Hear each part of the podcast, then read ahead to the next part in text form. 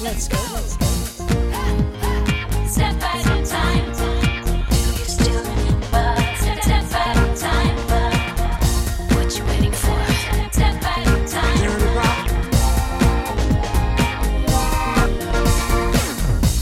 Bonjour à tous et bienvenue dans le jour pop, le podcast qui remonte le temps et qui vous ramène à un jour qui a marqué la pop musique.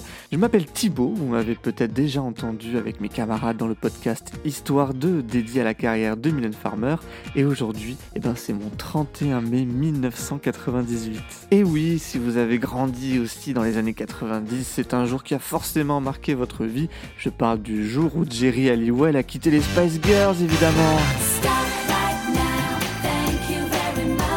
Quelle transition parfaite pour vous présenter le concept du jour pop.